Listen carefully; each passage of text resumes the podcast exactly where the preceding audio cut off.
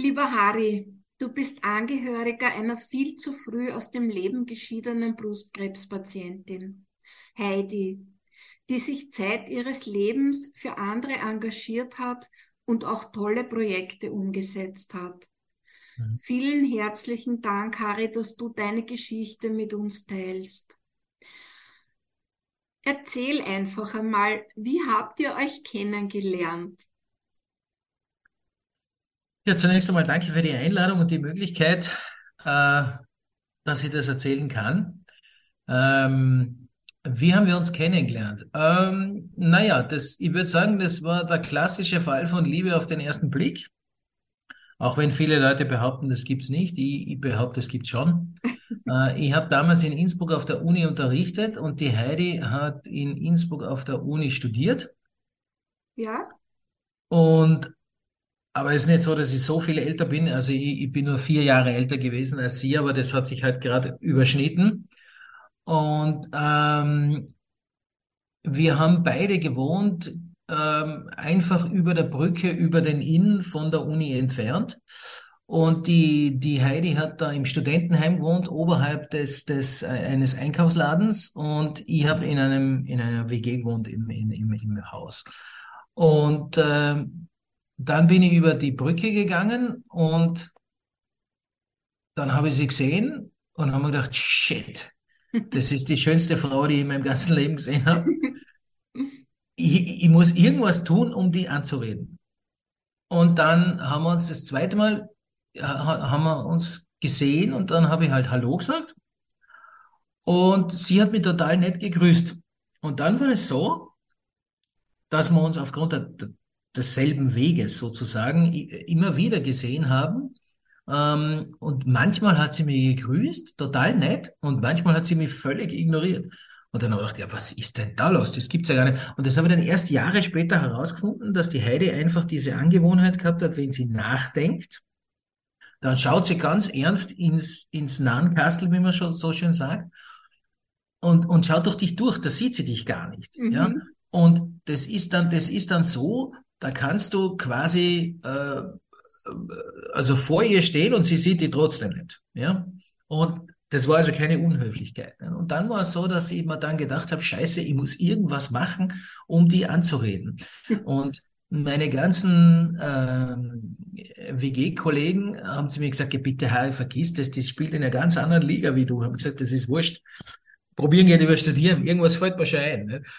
Und ähm, dann war sie eines Tages, ich war in diesem in diesem äh, Lebensmittelgeschäft drinnen, in, über oberhalb dem das Studentenheim war, und sie ist reingekommen im, im Trainingsanzug, unmittelbar nach dem Training, war also nicht hergerichtet oder sonst irgendwas. Und dann war das ist meine Chance. Und dann ist sie dort hingegangen und hat gesucht nach einem nach einem Glas Honig äh, für ihren Tee, weil sie Halskratzen halt hatte. Und ich bin dann hingegangen und ich habe halt ein, äh, wie soll ich sagen, so, so komödiantisch-humoristisches Talent, wird mir immer nachgesagt. Und dann habe ich sie quasi überrascht und habe sie so bedient, als wäre ich der Geschäfts-, der Filialleiter und habe ihr da die ganzen, die ganzen Honigdinger erklärt. Und das hat sie sehr lustig gefunden und hat dann eben, dann haben wir festgestellt, dass sie eigentlich äh, überhaupt keinen davon kaufen kann, weil die alle viel zu groß sind. Und dann habe ich gesagt, ja, weißt du was, meine Mami, die hat ein, ein, ein, ein Interieur- und Dekorationsgeschäft in, in Bregenz und ähm, weil meine Mutter kommt aus Österreich ne? und, und ähm, also ich bin in Schottland geboren, mein Vater kommt aus Schottland, nicht, aber meine Mutter kommt aus Österreich und die hat dort das Geschäft und die hat aus Großbritannien ganz kleine Honiggläser, so wie man sie im Hotel oft bekommt. Nicht? Und, und äh, solche besorge da, habe ich gesagt. Nicht? Und so habe ich dann, ähm, hat sie mir gesagt, wo sie wohnt, nicht? Und dann habe ich das vorbeigebracht. Sie war aber gar nicht da, sondern ihre Zimmerkollegin, die Geli, und die waren total eng. Und dann habe ich mich halt einfach total nett mit der Geli unterhalten und habe dann natürlich sofort ein gutes Zeugnis bekommen. Und dann sind wir zum ersten Mal weggegangen im März 1996 und da ist sie gleich mal 20 Minuten spät gekommen Ich habe gewartet beim goldenen Dachel und sie ist nicht daherkommen und nicht daherkommen. Und ich war einerseits nervös und andererseits verärgert, also nicht verärgert, aber halt habe ich gedacht, Alter, wo ist jetzt die schon wieder? Und dann ist sie, ist sie gekommen nach 20 Minuten. In der Zwischenzeit habe ich schon ungefähr zehn Leute sind vorbeigegangen, die mich begrüßt haben. Und dann ist sie gekommen und hat mir erklärt eben, dass sie einen Reifenplatzer gehabt hat mit dem Fahrrad und deswegen zu spät war. Und dann habe ich gesagt, naja, hast du ja Glück gehabt, weil ich warte maximal 25 Minuten. Und dann gehe ich. Ja. Und das hat sich dann durchgezogen die nächsten 23 Jahre, dass sie genau gewusst hat, sie hat 24 Minuten Zeit, um fertig zu werden. Was auch immer sie macht. Dann bin ich weg. Also ab der 25. Minute bewegt. Allerdings war das dann so, dass sie also mit mir nur befreundet sein wollte, unter Anführungszeichen. Äh, und dann habe ich ein Jahr lang alle Register ziehen müssen, bis sie dann irgendwie gesehen hat, dass ich vielleicht doch nicht so eine schlechte Partie bin. Was mir dann gelungen ist. Und dann, äh, ich wollte, ich habe ja dann nach drei Wochen, habe ich sie gefragt, ob sie mich heiraten will. Und dann hat sie mir, äh, genau, sie hat so reagiert wie du. Sie hat mir ausgelacht und hat gesagt, du bist ein Spinner. Und dann habe ich gesagt, warum? Ich habe mich entschieden. Ich weiß das. Ja. Und äh, das hat sich auch nie mehr geändert. Ich habe das ja damals schon gewusst. Nicht? Und äh, ja, dann hat sie mir angeschaut und hat nur gesagt, ja, äh, frag mich wieder, wenn du das ernst meinst. Und dann habe ich gesagt, na, ich meine es ja eh ernst. Naja, wie auch immer. Dann waren wir, boah, Erzähl mal, Harry, ihr habt, also auf den Fotos sieht man, ihr habt sehr, sehr viel schöne Sachen gemeinsam gemacht. Ihr habt mhm. auch gemeinsam gearbeitet. Vielleicht kannst du da ein bisschen was erzählen, wie euer gemeinsamer Ablauf war, wie euer Leben ausgeschaut hat.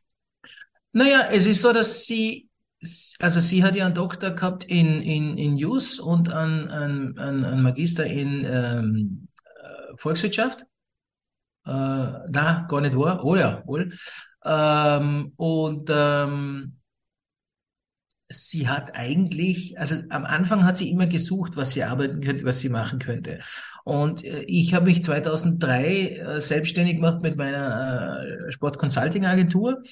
Und am Anfang hat sie, also sie war bei der Gründung, sie war Gründungsmitglied, ja, weil, wo wir das in Großbritannien gegründet haben, hat sie das unterstützt. Ähm, weil mein, mein Freund Paul war dabei und dann hat uns wer Dritter gefehlt. Und dann hat sie sich bereit erklärt, eben, weil sie gewusst hat, der Harry, also wortwörtlich, der Harry hat das Know-how, der Paul hat den, die Hand fürs Geld, also sprich, der Harry hat sie nicht. Und äh, deswegen ist in Ordnung, wenn sie ihr Geld auch hineinlegt. Und deswegen war sie dann eigentlich immer, immer Teilhaberin. Aber eigentlich, äh, sie wollte immer ganz was anderes machen. Also erstens einmal Sport war für sie bei, außer selber Sport machen, das hat sie geliebt, hat sie bis zum Schluss gemacht. Also sie war drei Wochen bevor sie zum letzten Mal ins Krankenhaus musste, war sie noch Radlfahren in Vietnam. Nicht? Also Sport war immer sehr wichtig in ihrem Leben, aber eben nicht wie für mich wirtschaftlich, sondern tatsächlich selber äh, auszuüben, was ihr später auch in der Krankheit sehr, sehr viel geholfen hat. Ne? Mhm. Und sie war dann in großartigen Positionen. Also sie war ja die persönliche Assistentin von, im Kabinett von zwei Justizministerinnen. Mhm. Mit der einen war sie bis zum Schluss äh, sehr, sehr gut befreundet dann auch. Dann war sie bei, bei äh, einem riesengroßen Finan äh, die, ähm, Zeitdienstleister, äh, die Assistentin vom und teilweise Geschäftsführerin vom, vom Geschäftsführer und Eigentümer. Also sie hat großartige Sachen gemacht und später dann, wo sie krank geworden ist, ist sie wieder zu mir gekommen aus einem ganz einfachen Grund, weil sie ähm, sie konnte sie konnte aufgrund der, der Therapien äh, keinen 9-to-5-Job mehr machen. Das war unmöglich. Und darüber war sie schon sehr verzweifelt und dann habe ich gesagt, nee, aber jetzt ganz ehrlich, dann lass uns doch wieder gemeinsam arbeiten. Und das war eigentlich ganz schwierig, weil zu dem Zeitpunkt haben wir uns nicht so besonders gut verstanden, weil wir haben uns dann einmal getrennt äh, für eine Zeit. Und sie hat wenig Vertrauen damals in mich gehabt, aber die Krankheit sozusagen und mein Umgehen damit hat ihr geholfen, Vertrauen wieder in mich mhm. zu gewinnen. Was für mich wunderschön war. Allerdings hätte man die Krankheit dafür nicht brauchen müssen. Ja. Nicht? Also hätte nicht sein müssen. Ja. Ja, und so haben wir dann wieder zusammengefunden. Dann haben wir eben mit der Firma ermöglichen können, dass sie endlich auch ihre ganzen Kulturprojekte machen konnte und Kunstsachen, die sie immer machen wollte. Ja, Harry, wie hast du Heidis Krankheit erlebt? Ja, wie habe ich Heidis? Also zuerst war ich natürlich genauso schockiert, äh, also nicht genauso wie sie, aber halt äh, extrem schockiert. Ja, ähm, 2013, wo sie die Diagnose bekommen hat, dann habe ich Angst gehabt, dass sie, also dass sie sterben wird. Ja, als erstes, weil das immer das Erste, woran man denkt, glaube ich. Äh, und dann habe ich aber gelernt, okay, ähm, nur weil man diese Diagnose bekommt, ich meine, es hängt natürlich jetzt immer davon ab, welche Art des Krebses man hat, das weißt du besser als ich, aber, aber das ist noch nicht das Ende der Fahnenstange. Ja, und man darf nicht außer Acht lassen, die, die, die Vorhersage damals, wobei ich ja finde, dass überhaupt solche Vorhersagen ein Wahnsinn sind, äh, war, dass sie eineinhalb Jahre noch leben wird. Ja. Mhm. Und sie war natürlich am Boden zerstört und, und ich auch. Und dann haben wir uns aber, weil wir beide Kämpfer sind, und ich war, ich war in meinem Leben zum Beispiel auch schon mal knapp vor dem Verabschieden und habe es auch geschafft. Also wir sind einfach beide Kämpfer und haben gesagt, okay, also so einfach lassen wir uns jetzt auch nicht unterkriegen.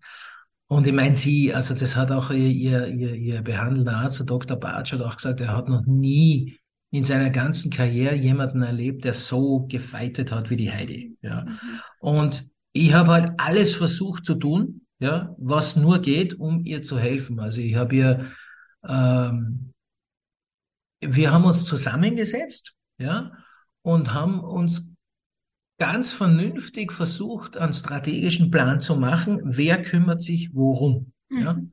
Und sie hat sich dann gekümmert eben um ihren Körper selber, ja, und, und die ganzen ähm, Therapien und so weiter und eben auch diese ganzen alternativmedizinischen Therapien, weil für die Heidi war immer klar, okay, Schulmedizin, das ist 50 Prozent des Erfolgs aber die anderen 50 Prozent des Erfolgs, und das haben auch ihre Ärzte dankenswerterweise, also besonders unser Hausarzt, der Dr. Max Dome, meiner Meinung nach der beste Arzt der Welt ähm, und einer der besten Freunde, die ich habe, ähm, die haben das auch unterstützt, ja, also dass sie eben auch alternativmedizinische Sachen macht. Und ich habe gesagt, okay, das musst du machen, das ist dein Körper, da rede ich gar nicht rein. Du sagst mir einfach, wenn ich helfen soll, irgendwas zu besorgen. Das habe ich dann immer gemacht. Und ich sorge für deine Lebensqualität. Mhm. Ja, also ich habe ihr dann zusätzlich Geld gegeben, damit sie in eine schönere Wohnung ziehen kann, mhm. damit sie in eine Wohnung zieht, die äh, fünf Minuten, was heißt fünf Minuten, zwei Minuten von meiner entfernt ist, damit ich immer hingehen kann, wenn was ist. Mhm. Ähm, weil wir haben nicht mehr zusammen gewohnt, wir waren ja kein Paar mehr wir waren nur, obwohl das hat uns nie einer geglaubt, ja, äh, weil wir, war, wir waren auf einer komplett anderen Beziehungsebene als Freunde, aber wir waren, wir waren manchmal eine Person, auch wenn es jetzt blöd klingt, aber ja. wir waren nicht zwei unterschiedliche Personen, sondern wir waren eines. Ja. Das ist schön, ja. Und, und ähm, deswegen habe ich gesagt, okay, ich kümmere mich um alles Logistische, ich schaue, dass, dass immer genug Geld da ist, auch dass wir deine Dings machen können, deine Projekte machen können, ähm, weil ich der Meinung war, dass sie eine Balance braucht, ja, weil das Leben besteht aus Balance, nicht? Und ich, ich war der Meinung, bei dem Medizinischen kann ich nicht viel tun, weil sie hat eh die besten Ärzte und sie selber hat sich immens damit befasst. Also nicht, ich kenne andere, andere Patienten, die, die gehen halt hin und machen die Therapie und dann gehen sie wieder heim und bemitleiden sich. Ja. Äh, das klingt jetzt vielleicht hart, aber ich bin halt einfach so, äh, dass ich sage, okay, das ist der falsche Weg. Ja, weil ich meine, mir ist das damals, ich habe keinen Krebs gehabt, sondern eine andere Krankheit.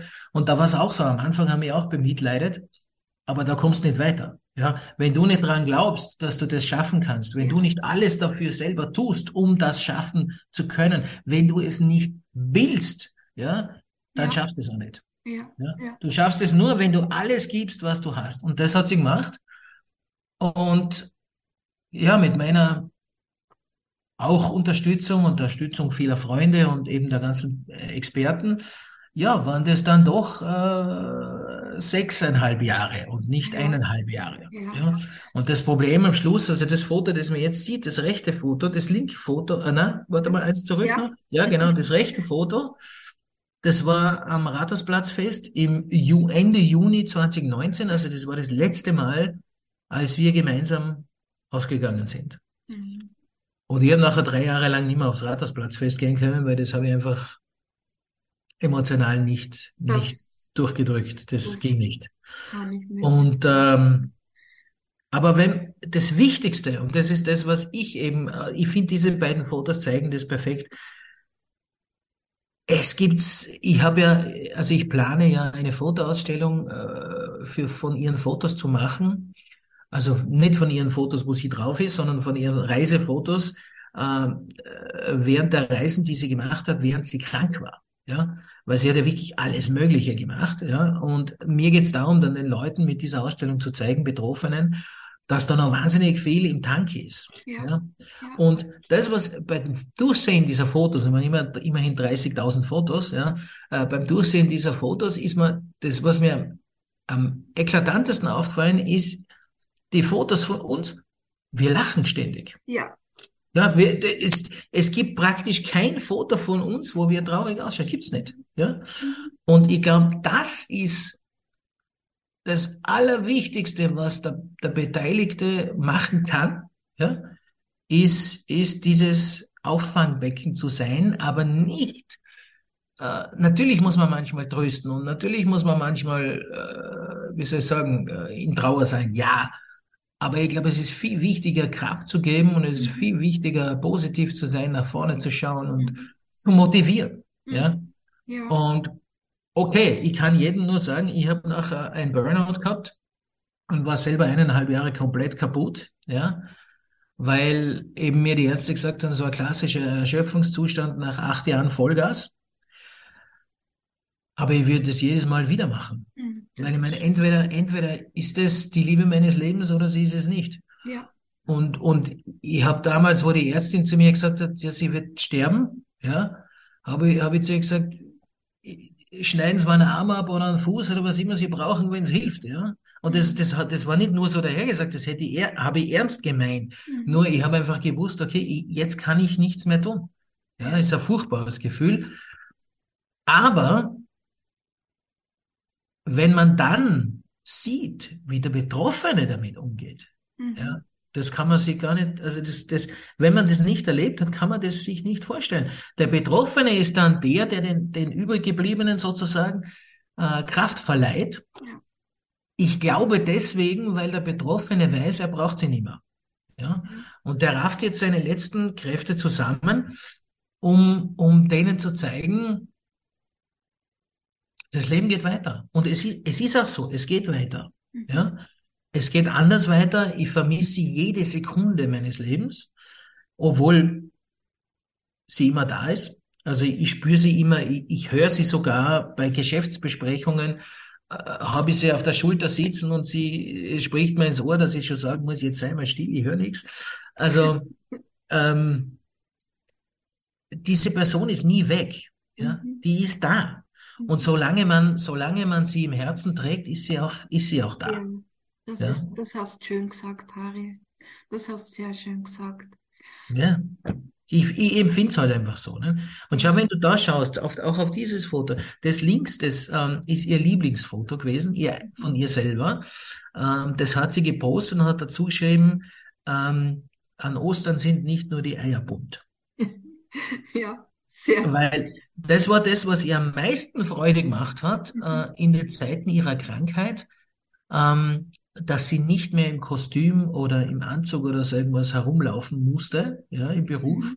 sondern dass sie dann, wo sie eben mit uns gearbeitet hat, sich dort so bunt anziehen konnte, wie ihre Persönlichkeit war. Mhm.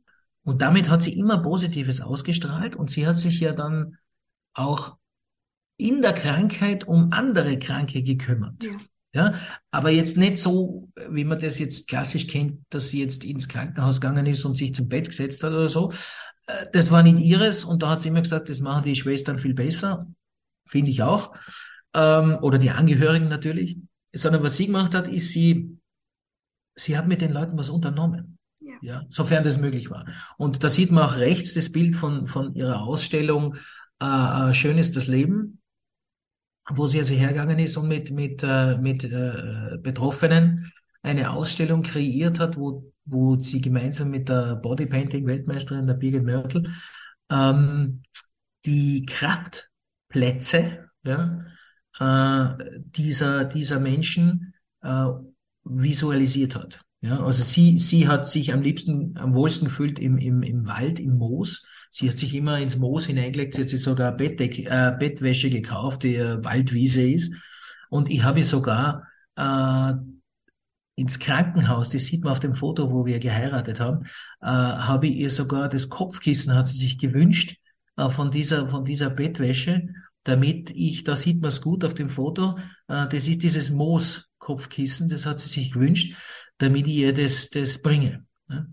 Dass sie in dem liegen kann und jeden Morgen quasi in dem Moos aufwacht. Also es war Wahnsinn. Ari, erzähl mal, wie das mit eurer Hochzeit überhaupt zustande gekommen ist. Ja. Das, das war wieder eine, also wie, wie die Judith, eine ihrer besten Freundinnen, gesagt hat, das war eine typische Heidi-Aktion. Weil da hat die Judith war dort im Krankenhaus und die Heidi und haben mich hinbestellt, nicht? Und die Judith hat mir schon gesagt gehabt am Telefon, es schaut nicht gut aus. Und dann komme ich hinein und die Heidi schaut mir an und sagt, jetzt musst du stark sein, ich werde sterben. Mhm. Gut. Ich bin zwar ein sehr rationaler Mensch, aber die Meldung hätte ich, also, die war dann schon zu hart für mich und dann bin ich zusammen gesunken und habe einfach nur mehr geheult, weil was willst du sonst machen? Und dann sagt sie, aber weißt du was? Ich liebe dich und lass uns heiraten. Dann haben wir gedacht, was? Und, und habe so im, völlig Tränen überströmt, habe ich hinaufgeschaut und habe gedacht, das, das, das, das habe ich jetzt geträumt, das hat sie jetzt nicht wirklich gesagt. Ne? Und dann habe ich die, das Gesicht von der Judith, die daneben gesessen ist, gesehen und das war ungefähr so verdattert wie meins. Und dann habe ich zu ihr gesagt, hat sie das jetzt wirklich gesagt? Und die, die Judith hat nur gestottert, ja, ja, ja, ja, das hat sie wirklich gesagt. Und dann habe ich sie angeschaut, die Heidi, und die hat so gestrahlt, ja obwohl sie mir gerade gesagt hat, dass sie sterben wird, hat sie so ein Lächeln im Gesicht gehabt, weil sie gewusst hat, sie wird doch noch heiraten. Mhm. Und das war echt, ja, das, das treibt mir heute eine Tränen äh, ins, ins, Gesicht. Ja. Ähm, das war unglaublich emotional natürlich. Das glaube ich. Und ich habe dann zu ihr gesagt, ich meine, obwohl ich sie natürlich immer heiraten wollte, ist keine Frage. Aber ich habe dann zu ihr gesagt, schau, ähm, wir hatten ja dieses, diese, diese, diese Differenz, wo wir uns dann getrennt haben. Und das hat mir dann später auch immer wieder phasenweise vorgehalten. Und weil ihr Frauen vergesst ja nie irgendwas, nicht? Wir Männer machen das ein bisschen anders. Und äh, bei uns gibt's eine aufs Auge und dann ist das Thema erledigt. Ja? Mhm. Bei Frauen funktioniert das etwas anders. Und ähm, das weißt du auch besser als ich.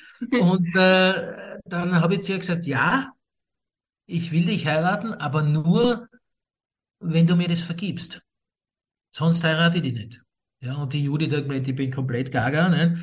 Und das war für mich aber essentiell, weil ich wollte nicht, dass sie mich heiratet, nur damit, damit wir geheiratet haben. Mhm. Ja, das wollte ich nicht, sondern ich wollte, wenn sie mich schon heiraten will, dass sie mich wirklich so nimmt, wie ich bin, mit all meinen Fehlern. Mhm. Ja, weil sie hat immer den perfekten Mann gesucht, den ja. ich immer erzählt, den gibt's nicht. Ja, mhm. Es gibt ja auch die perfekte Frau nicht. Sie war ja auch nicht perfekt. Ja? Sie hat mir so auf den Nerv gezogen, ich glaube, ich habe schon gar nicht mehr. Ja? aber, aber, und dann hat sie mir angeschaut und hat gesagt, das habe ich dir schon lang vergeben. Ich habe es nur nicht vergessen. Dann habe ich gesagt, okay. Dann sage ich ja. Und dann, ja, das war das Geiste, was ich in meinem ganzen Leben gemacht habe. Schön, schön. Unfassbar. Ja, ich glaube, man sieht es auch. Also wir haben uns wirklich gefreut. Das ist so berührend, das ist unglaublich, das kann man nicht in Worte fassen. Ja, ich muss dazu sagen, ohne, ohne, ohne die Hilfe der, der Freundinnen wäre es aber auch nicht möglich gewesen, mhm. weil die, die, die Karin, also die ehemalige Justizministerin, hat es dann möglich gemacht, dass eben ähm, uns, uns das, äh, das Standesamt äh, es gibt eine sogenannte Nottrauung, heißt das, glaube ich, oder sowas, ja. Das ist im Krankenhaus. Allerdings ähm, ähm, dauert das, was ich, wie viele Tage Vorbereitungszeit und was ich was und so. Und wir haben nur drei Tage gehabt, weil die Ärzte gesagt haben, sie wissen nicht, äh, wie lang es noch geht. Ja. Und es war aber dann ganz, ganz typisch, meine Mutter hat es auch gesagt, die Heidi hat wirklich, weil sie war an dem Tag, an dem sie mich gefragt hat, war sie schon in schlechtem Zustand. Und dann hat sie aber, dann war aber ein Wochenende dazwischen. Ja, und dann haben, hat es geheißen, wir können frühestens am Montag heiraten. Und dann hat sie das Wochenende komplett durchgestanden Mhm. und ist der Zeiger noch einmal nach oben gegangen, Mhm. weil sie das unbedingt wollte. Mhm. Ja, und ja, das war einfach toll. Und ähm, das ist dann, das ist dann alles, die haben die Freundinnen, man sieht sie eh, da, also man sieht da ein bisschen was, äh, da haben sie ja eben, die Judith hat ihr diese, diese äh, Blumenkrone äh, besorgt und, und dann haben sie mir ja erst eingeweiht, die Mädels, die haben das ja schon viel länger gewusst. Das war totale Reinlege, ja. Weil die Heidi hat nämlich das Kleid und diese Perlenkette schon äh, im Jänner dieses Jahres, also 2019, gekauft gehabt, ja, weil sie anscheinend selber gemerkt hat, es wird langsam eng. Und dadurch, ich habe auch dann eben die Anmerkungen von Max, unserem Arzt, ähm, erst verstanden, weil der hat mir im Juni dann gesagt, du Harry, jetzt wird's wirklich eng. Und ich war damals total verärgert, weil ich das nicht hören wollte. Aber, aber die haben das alle gewusst, nur ich habe wieder mal nichts mitgekriegt. Nicht? Und sie hat das gekauft, weil sie mich zu ihrem Geburtstag am 18. Oktober heiraten wollte. Also das hat sie schon geplant gehabt. Nur ist halt dann das dazwischen gekommen, deswegen haben wir halt dann am 10. August, oder warte mal, nein, am 2. August haben wir dann geheiratet. Mhm. Schön. Und die Mädels haben das wunderschön hergerichtet und so weiter. Und dann war alles hergerichtet. Und sie haben ja dann von der Station, haben sie dann, die haben ja auch die größte Freude gehabt. Und dann haben sie der Heidi eben so aufputschende, äh, Mhm. so, so Vitamin C und Adrenalin-Sachen gespro- äh, gegeben, damit sie fit genug ist, weil sie ja unterschreiben muss und alles, ja. Und kurz bevor das war, bin ich noch einmal runtergelaufen. Und dann sind alle, also die Heidi hat das nicht mitgekriegt, aber die anderen waren völlig aus dem Häusl. Ja, ist der, was macht jetzt der, was ist und so. Und sie haben an alles gedacht, aber woran sie nicht gedacht haben, ist am Brautstrauß. Ja. Und ich habe die Heidi ja sehr gut gekannt und deswegen habe ich gewusst, ihre absoluten Lieblingsblumen waren immer, wenn ich ihr selber Sachen gepflückt habe. Und dort am allerliebsten Gänseblümchen. Mhm. Und dann bin ich runter, weil ich gewusst habe, auf den sporadischen Wiesen vorm AKH gibt's Gänseblümchen. Und dann bin ich quer durch die ganzen Wiesen gerannt und habe alle Gänseblümchen rausgerupft, entschuldige Gänseblümchen, äh, und habe daraus einen Brautstrauß gemacht und bin mit dem zurückgekommen.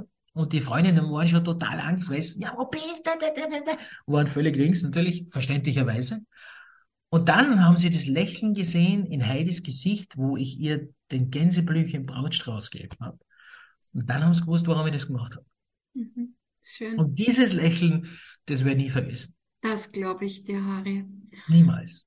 Das glaube ich dir. Und dann ist es halt leider passiert. Es war dann der Tag, wo es nicht mehr gegangen ist, Harry.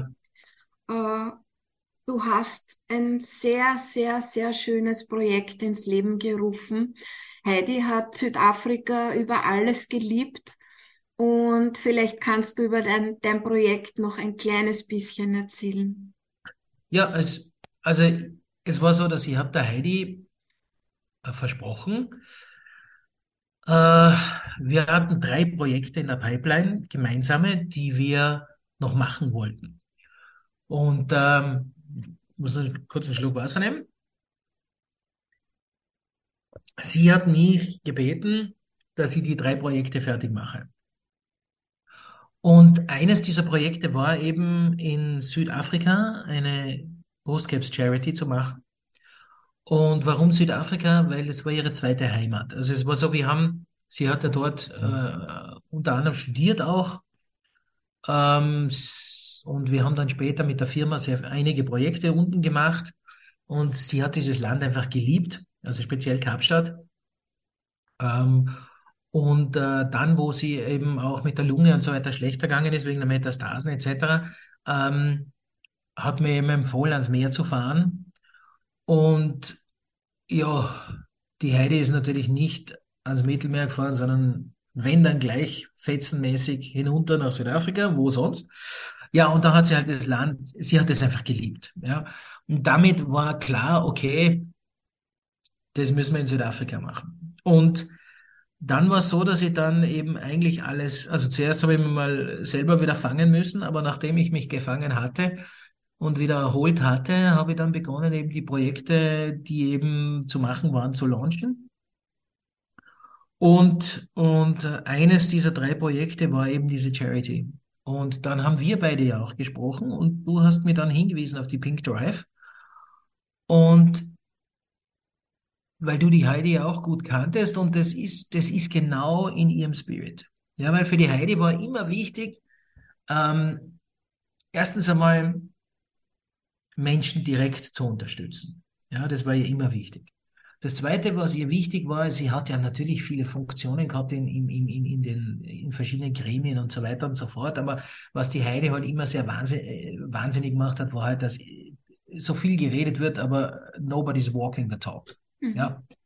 Und deswegen war es klar, wir brauchen ein Hands-on-Projekt. Und daher war ich dann hochglücklich, dass du mir das vorgeschlagen hast. Ich habe mich dann mit der Noelin Kutschel, die das, die das leitet, äh, zusammengeschlossen. Und, und das ist einfach was Tolles. Was die machen ist, die fahren, also die rüsten Vans und Trucks um in mobile, mobile Testeinheiten für Brustkrebs und Prostatakrebs und fahren hinaus mit Ärzten, die das freiwillig machen, äh, aufs Land oder in die Townships, um Menschen, die keinen Versicherungsschutz haben, weil sie sich ihn einfach nicht leisten können, äh, zu untersuchen. Mhm. Ja?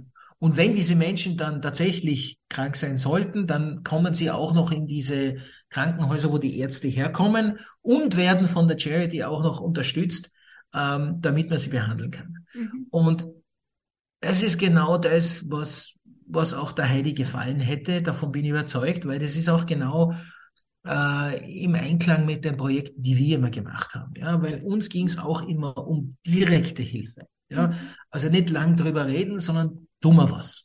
Ja. Mhm. Und daher habe ich das gelauncht und bin auch sehr zufrieden mit dem, mit dem äh, Fortschreiten der, der, der Spenden. Wir brauchen am Ende, am Ende brauchen wir ungefähr die 40, 50.000 Euro. Etwas, etwas mehr als die Hälfte haben wir jetzt. Wir haben noch bis Ende März ähm, www.heidispinkvan.com, also ganz ja. einfach Heidi Pink Van fertig. Und äh, jede Spende hilft. Ein bisschen schimpfen muss ich, muss ich mit, mit, äh, mit ein paar Freunden von uns. Die tun, nur zu, die tun nur zu viel reden und zu wenig spenden. Aber, aber na, grundsätzlich also bin ich sehr, sehr, sehr, sehr happy, wie das läuft.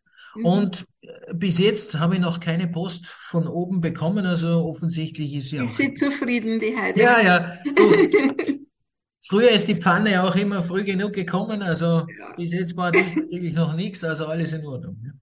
Harry, ich kann mich nur ganz, ganz, ganz herzlich für diese wunderschöne Geschichte und dass du sie uns erzählt hast, bedanken. Äh, wie gesagt, wenn jemand spenden möchte, äh, fünf Euro, zehn Euro, alles Egal. hilft. Es müssen Egal. keine großen Beträge sein und Na, es wird großartige Arbeit geleistet. Es, diese Units fahren quer durch Südafrika mhm. und Menschen können sich da untersuchen lassen. Also es ist eine ganz, ganz tolle Sache. Mhm. Und ja, Harry, ich danke dir für dein Engagement, deinen Einsatz und ich lasse die Heidi ganz, ganz, ganz lieb grüßen, weil ich ganz sicher bin, dass sie jetzt bei uns war. Das ist Nein, also ähm, ich danke recht herzlich für die Möglichkeit, das zu erzählen. Ähm, jetzt ähm, gar nicht wegen der Charity, aber ich, ich hoffe einfach, ähm, ähm, dass die, dass die Betroffenen, die das sehen, und auch die Beteiligten, also die Angehörigen, die das sehen, ähm, erkennen können, ähm, dass die Diagnose nicht das Ende ist. Mhm. Ja? Also das ist das, was ich für mich selbst als, als glücklicherweise noch nicht oder nicht betroffener äh, Patient äh, daraus geschlossen habe. Ähm, selbst wenn man die Diagnose Krebs bekommt, kann man noch immer sehr vieles machen in seinem Leben, sehr Mhm. vieles erledigen, sehr vieles erleben, Mhm. äh, sehr viel Liebe erfahren, aber auch geben. Mhm. Und ich glaube, das ist das Allerwichtigste, was man verstehen muss. Ja, dass man Mhm. schockiert ist, dass man Angst hat, dass man nicht sterben will. Über diese Dinge müssen wir nicht reden, weil das ist sowieso klar. Das will ja niemand. Ja, aber, aber es ist nicht so, dass man, wenn man an dem Tag die Diagnose kriegt, dass man am nächsten Tag tot ist. Das ist nicht so. Mhm. Ja. Und, und, und es haben sich schon die größten Experten geirrt. Also, ich kenne auch Nie Leute, die die, Hoffnung aufgeben. na, gar nicht, weil ich kenne, ich Ja. habe auch durch die Heidi jemanden kennengelernt zum Beispiel, den haben die Ärzte aufgegeben. Mhm. Ja. Und der lebt 15 Jahre später immer noch. Ja, wir kennen einige solche Also, Fälle. Ja. und das ist auch okay, das ist jetzt kein Vorwurf an die Ärzte, sondern es ist einfach, dass der Arzt hat halt sein Schema, was er Ja, machen das kann. sind statistische Werte, aber jeder Mensch ist Ja, einzigartig. Und genau.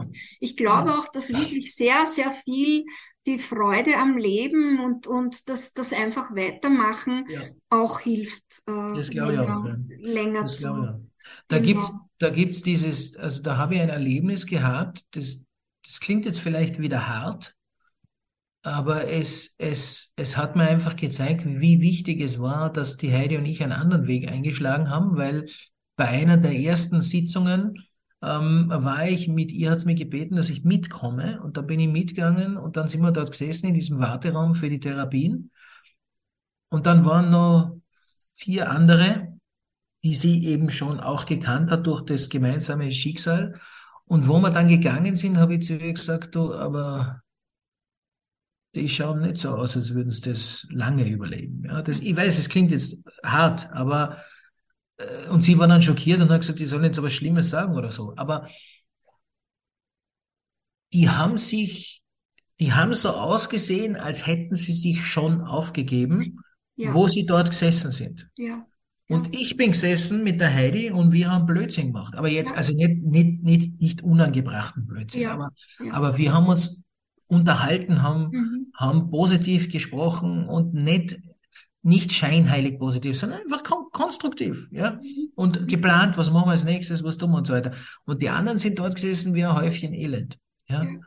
Und es ist nicht so, dass ich den Leuten jetzt einen Vorwurf machen würde, um Gottes Willen. Ja, das steht mir gar nicht zu. Sondern mir, mir geht's nur darum, den Leuten mitgeben zu dürfen, ja.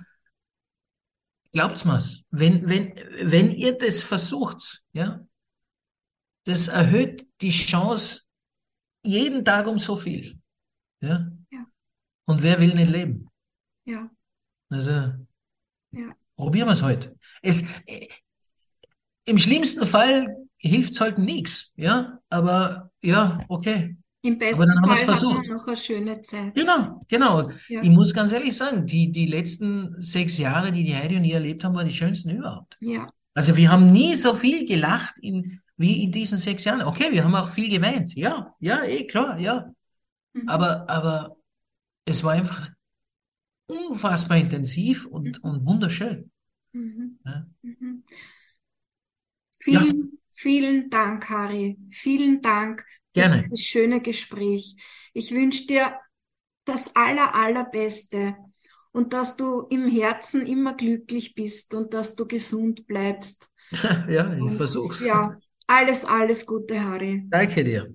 Tschüss, Papa. Bis dann, Papa.